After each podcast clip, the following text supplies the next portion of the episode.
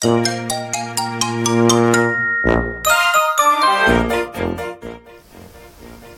日もいい一日だった。おはようございます。シカヘルです。今週は雪が降らない日が一日もない週でした。今日は見事な天気、快晴となっていて気持ちのいい朝を迎えています。このシカヘルチャンネルでは、シカヘルのツイートを音声で届けてみようと思います。ちょっとした解説も入れていこうと思っていますので、お楽しみください。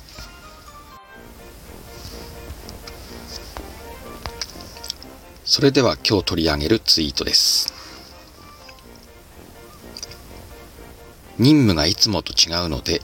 いつものじゃないお店。空いてる席に着くと4番席。昔からあまり良くないと言われることのあるこの子。倍には死から始まるあの4文字を連想させてくれるから好きだよね。答えはプロフの最後に。書いてないから見ちゃダメよ。さあ。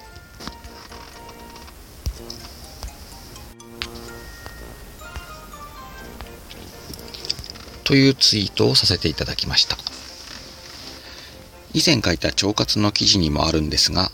お昼をあまり食べるタイプではありません。だから、出張移動の時に、ラーメン屋さんに寄ってしまう癖があります。そんな時に思いついたツイートだったんですけれども、出張先っていつも決まってるので、いつも行くお店というのがあります。2軒から3軒ぐらいかな。で、出張先とか時間の都合でなかなか家行けないんだけど、うんと、気になっちゃってるお店っていうのがやっぱりあって、たまたまそこに行けるなっていう日だったんです。早速お店の駐車場に入って、ワクワクしながら入ったんですけれども、今はラーメン屋さんは食券のタイプが多いですよね。食券を買って席を探したらカウンター席ばかりのお店だったんですが一人ずつついたてがあるっていう今時のスタイルになってて3席空いてるところの真ん中に座ると左右に人がいないっていう状態になるなーってちょっと思いながら席探したらちょうど空いてたところがあったのでそこに座ってふと番号札を見たら4番だったっていうだけのことなんです。ただその時ふと思ったんですね。4とか9とか自分が小さい頃からあまり良くない数字だよって言われることが多かったりしたなってことを思い出しました。でもなんでだろう音のこじつけなのかなとかって考えてたら、あ、死ってね、幸せの死でもあるじゃんって思ったのでツイートしてみました。ちなみにクイズ形式になっているのはオチを用意してたからなんですけれども死から始まる4文字は何ってなって幸せって答えたら違うよシカヘルだよって答えても面白いなと思ったんですところがですね Y のツイートを読んでくれる方々っていうのは勘が良くて先にこのオチを読まれちゃう。まあ、Y の文章がオチを読みやすいっていうのなのかもしれないんですけれどもね。見事にシカヘルの詩だねって先に言う方がいらっしゃって、ちゃんと読んでくれてるんだなぁと、嬉しくなってしまう瞬間でもありました。せっかくなので今回はこのツイートにかけた魔法を3つご紹介したいと思います。あくまで自分流まあ、これを私はシカヘ流と呼んでるんですが、シカヘ流なのでご参考程度におたしお楽しみください。まず一つ目。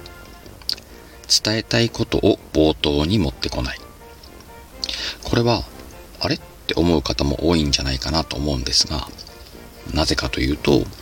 世の中に出回っているいわゆるツイート術とか文章術の中には冒頭で結論を言いましょう。結論から始めましょうと書いてあることが多いんです。でも、Y はあえてその冒頭に持ってくるっていう場合と、冒頭に持ってこないという場合の両方を使います。どっちもなんか面白いんですよね。どっちかに決めなきゃないっていうこだわりはなくていいんじゃないかなと。ブレてるって言われてもいいんだけど、いろんな書き方試したいなというのは、そういう考え方からです。で、Y が書いた1文目をもう一度読んでみます。任務がいつもと違うので、いつものじゃないお店。空いてる席に着くと4番席。これを読んで、あれ？シカヘルさんって普段の任務って何？何されてる方なの？え、お店？何のお店？この文章からわかるのは4番テーブルに着いたってことだけなんですよね。そうやって、あれ？この人ってって思わせる。こういうのを繰り返していくことも興味を持ってもらえる魔法の一つなんじゃないかなと思っています。そして2つ目。登場する場所、人、出来事を具体的に書かない。これもね、文章を書くときに結構使わせてもらっている魔法なんですけれども、自分が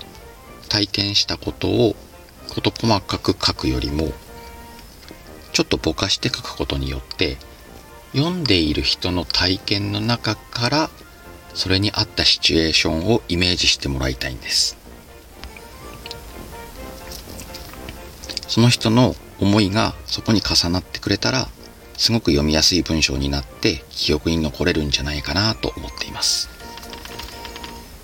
目線は読む人の立場にしたいなっていう思いからなんですね。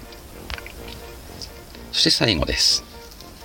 プロフ誘導しない感じで誘導する心理的テクニック。このツイートに使ったのはちょっとだけクイズ形式っぽい形。文章にすると C から始まるあの4文字の部分ですね。ああ、C から始まる4文字って何だろうなーって考えちゃいますよね。しかもそこに畳みかけるように下に答えはプロフの最後にって書いてあったらなんかプロフィール見に行きたくなっちゃうっていうのはこれ心理的なものなんですね。さらにここに書いてないから見ちゃダメだよって書かれたらもうダメって言われたら見たくなるですよね。そういう人の心理を使って書いてみたというのもあります。いろいろ方法を考えてどう読んでもらおうかな、どういうふうに楽しんでもらおうかなって書いているので、私の文章の中にはこういうことがいろいろあります。これからもいくつかツイートを取り上げて、こういう思いで書いたんだよとか、こういうふうにやってるんだよっていうのを紹介できるラジオにしたいなと思っています。参考になるのかもしれないし、ただの流し聞きになるのかもしれないんだけれども、聞いてもらえたら嬉しいですね。さて、第1回の収録はこれで終わろうと思っています。これからも140文字の裏側というシリーズにして、このツイートを解説するというのを続けていきたいと思っています。回数はね、まだ決めてないんですけれども、1週間に1回、2回くらい配信できたらいいなと思っています。で、この今日紹介したツイートはもちろん Twitter で見れますし、えー、スタンド FM で発信していることこの特に140文字の裏側っていうのは、えー、文章としてノートというところにもアップしてあります。もし興味のある方はそちらも見ていただけたら嬉しいですね。それでは今日はこの辺で。またね。バイバイ。